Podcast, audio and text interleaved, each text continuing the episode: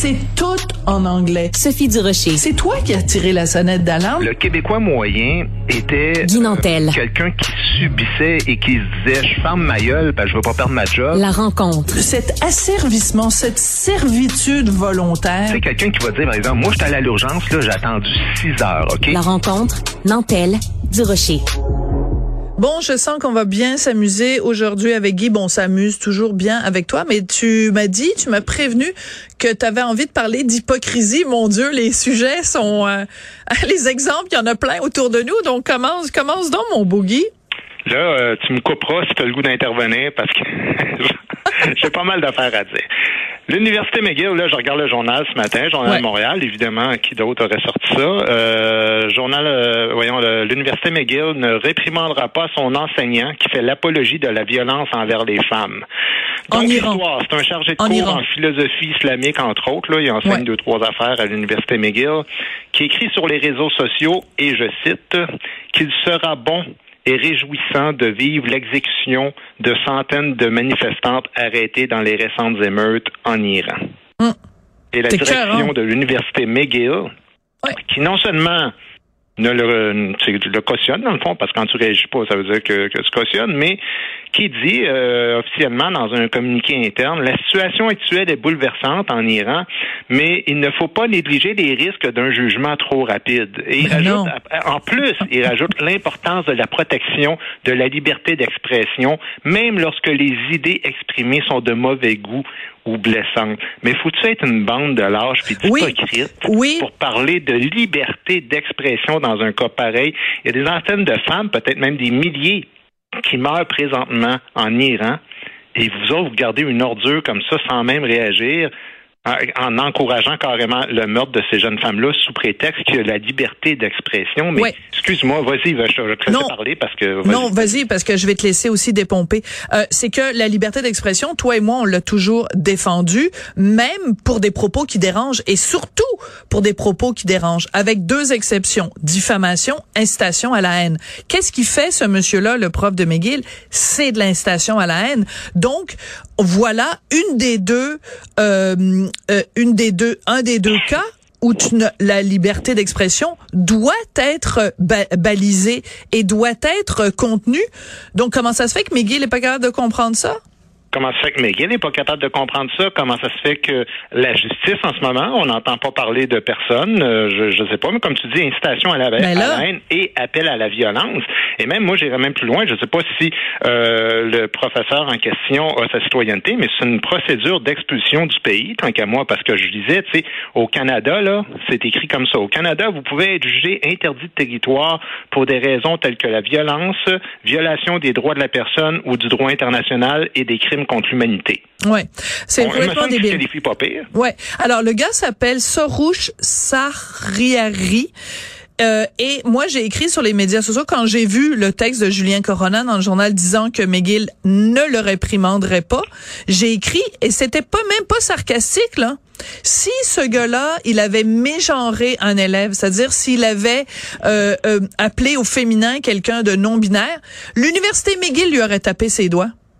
Ben, euh, écoute, Sophie, en 2001, dans le livre offensant, je parle de cette histoire-là, pas 2001, 2021, pardon, à l'Université McGill, dans un cours d'introduction à la littérature québécoise, une chargée de cours met au programme le roman folklorique Forestier et voyageur, écrit en 1863. À la page 99, une phrase mentionne que les trappeurs ont travaillé comme des nègres. La chargée de cours est immédiatement prise à partie de façon agressive. Deux plaintes de racisme sont déposées contre elle. La direction de l'université propose aux élèves de ne plus lire ce livre et demande à la chargée de cours de passer en revue tous les romans qu'elle a mis au programme afin d'éviter de faire revivre un tel traumatisme à ses étudiants. C'est la incroyable. même université. La même université. Alors ça, c'était hypocrisie numéro un. Parle-moi de hypocrisie numéro deux, s'il te plaît. Ben, hypocrisie numéro deux, c'est directement lié, en fait, euh, parce que ce- tu comprends que là, en ce moment, il y a, y a des gens qui euh, n'ont pas réagi parce que c'est pas euh, ça fait pas deux jours, là. Ça existe euh, l'histoire en Iran, on en entend parler partout dans le monde, puis on a fait même nous deux une chronique là-dessus la semaine dernière pour dire qu'il n'y a pas grand monde qui réagissait. Ouais. Euh, premièrement, il y a eu une, euh, une rencontre en fin de semaine par rapport à ça, une manifestation, puis Ouais. à la manifestation, donc pour appuyer les femmes iraniennes, ben, il y a la porte-parole la Fédération des femmes du Québec qui, dans son discours de soutien aux femmes iraniennes, a fait le lien. C'est ça, ils peuvent pas s'en empêcher de parler de la loi 21, a réussi à faire un lien, un parallèle entre les assassinats des femmes en Iran et la loi 21, ce qui se passe ici au Québec.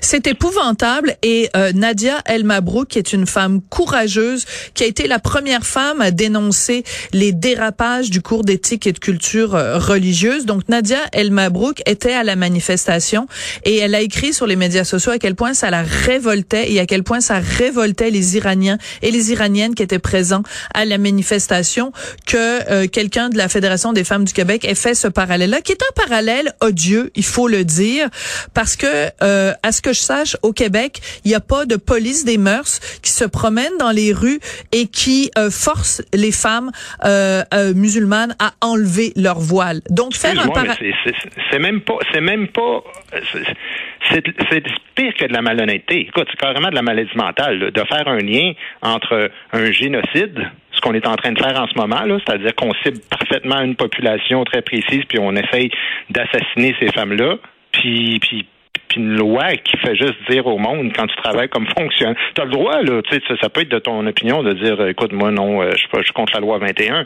Mais à un moment donné, là, la Fédération des femmes du Québec qui parle au nom des femmes du Québec, euh, qui, soit dit en passant, tu sais combien il y a de membres, hein, des, des membres individuels là, à la Fédération des femmes du Québec, il y en a moins de 500 là. Il y en a quelques centaines. Alors quand 99,9% des femmes du Québec font pas partie de ta fédération, premièrement, garde-toi une petite gêne. Tu fais pas grand-chose. pas parler des deux côtés de la bouche. À un moment donné, faut que tu fasses, faut que tu choisisses tes combats là. Puis là, quand tu es là pour manifester ton appui envers les familles iraniennes, tu peux pas commencer à faire ah puis en passant la loi 21, c'est totalement disgracieux puis déplacé tant qu'à moi. Ouais.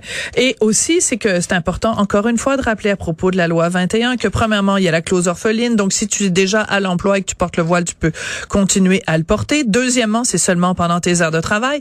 Deuxièmement, c'est seulement les employés euh, en position d'autorité, euh, etc., etc. Donc, à un moment donné, arrête. C'est une comparaison qui est odieuse et qui est une insulte à sa face même. Euh, tu sais que euh, Bill Maher, que j'adore, j'imagine que c'est quelqu'un que t'aimes aussi beaucoup. Mm-hmm. Bill Maher, euh, donc animateur américain, qui est vraiment un gars de gauche. C'est vraiment un gars de gauche, mais il critique énormément la gauche. Et il a reçu euh, tout récemment, il a reçu Massi Aline Jad, qui est une femme iranienne qui vit maintenant aux États-Unis, euh, qui, qui doit être sous protection policière parce que il y a des euh, des espions iraniens qui ont essayé de la kidnapper. Sa mhm. vie est constamment menacée. Bref, elle est allée euh, à l'émission de Bill Maher et elle, elle a parlé aux femmes occidentales en disant comment comment vous pouvez arrêter donc de voir des problèmes d'islamophobie partout. L'islamophobie, c'est une peur irrationnelle, mais la peur que les femmes vivent en Iran, c'est une peur qui, elle, est rationnelle. Pouvez-vous vous concentrer là-dessus? Elle a vraiment donné une leçon aux femmes occidentales que la Fédération des femmes du Québec devrait entendre.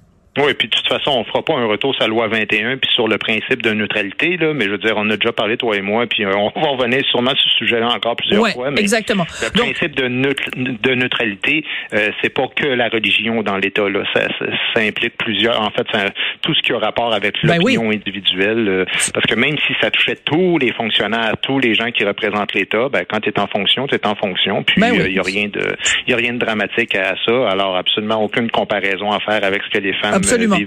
Tu te promènerais pas avec un t-shirt du Parti québécois si tu es euh, euh, un enseignant, donc euh, porte pas de voile.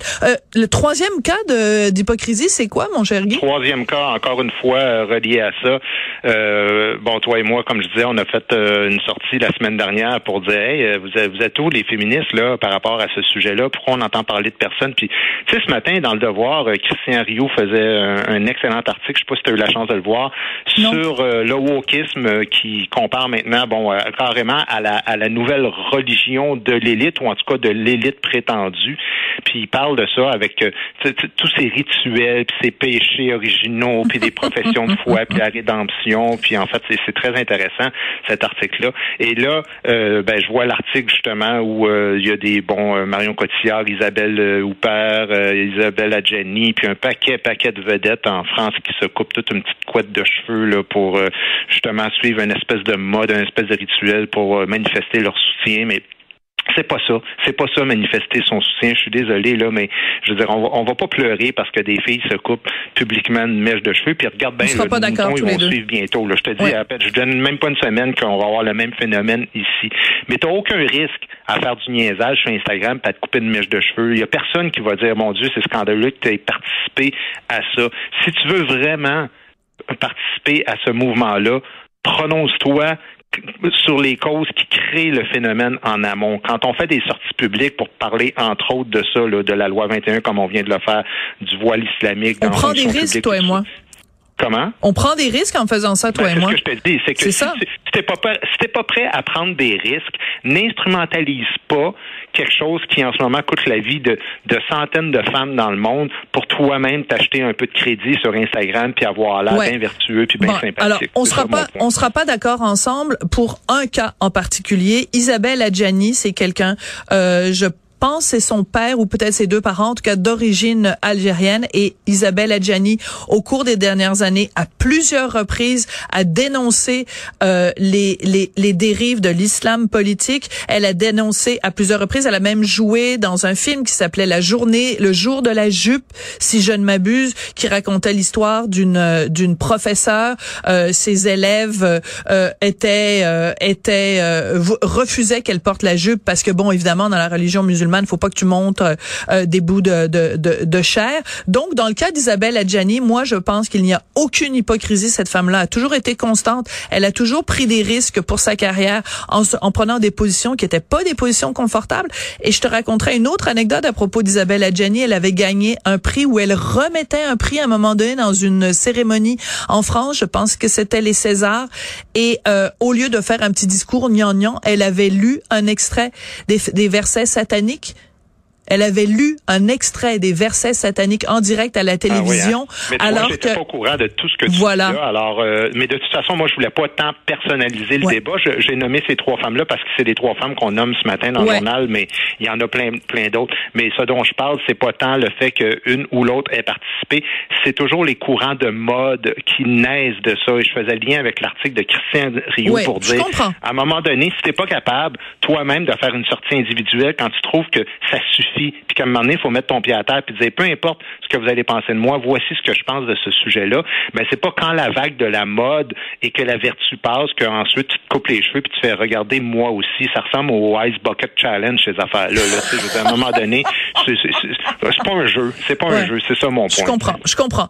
Euh, mm. Merci beaucoup Guy euh, de nous ben, avoir donné. Euh, ben, on se reparle demain. oui, c'est trois beaux exemples d'hypocrisie. Tu as parfaitement raison. Merci Guy. Merci, bye bye.